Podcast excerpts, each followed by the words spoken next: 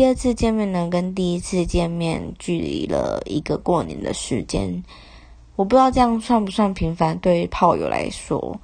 但对我们见面的时候呢，就去逛了夜市。那逛完夜市，第二次我们就是订了旅馆。那回到旅馆之后呢，他紧紧的抱着我，然后说了一些调情的话。于是我们做了，然后做完之后又吃东西。我不太想讲细节，因为这样好像就会有点稀稀释，对不对？反正就是吃了东西很频繁的，但那时候我不觉得我自己爱上他了。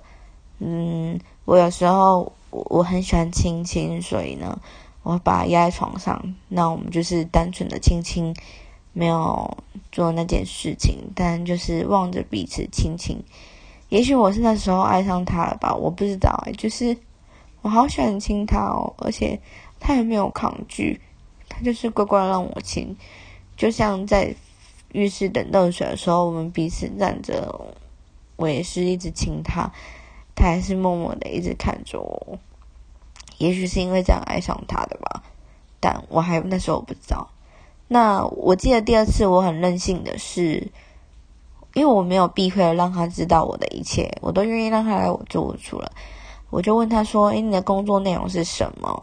然后他就不回答，然后一直问，一直问，一直问，他就是不回答。我就说：“怎么了吗？你就是是因为你工作内容是国家机密吗？还是你会跟你的朋友、家人分享吗？”他说：“会啊，我会跟我朋友、家人分享啊。”我就反正他就是意思就是说不能跟我讲。那我就是任性，就觉得说。我他其实是抱着我，然后我就松开他抱着我，然后我就哭了。但他应该也觉得很彷徨失措，他就是一直叹气。那他想要默默安抚我，我还推他说：“你不要碰我，因为我根本不是你朋友，你不能碰我。”那我讲这句话大概经过一两分钟之后，又默默回到他怀抱。我不觉得自己这样就晕了，但。对我们那一次的见面就是蛮频繁的，就是逛夜市，然后做那件事，然后发生了这个小插曲，算插曲嘛，反正就是我很任性的事情。那接着呢，我们分开之后，第二次见面分开以后呢，他跟我说他要就是去到别的城市，他跟我住隔壁城市，然后呢。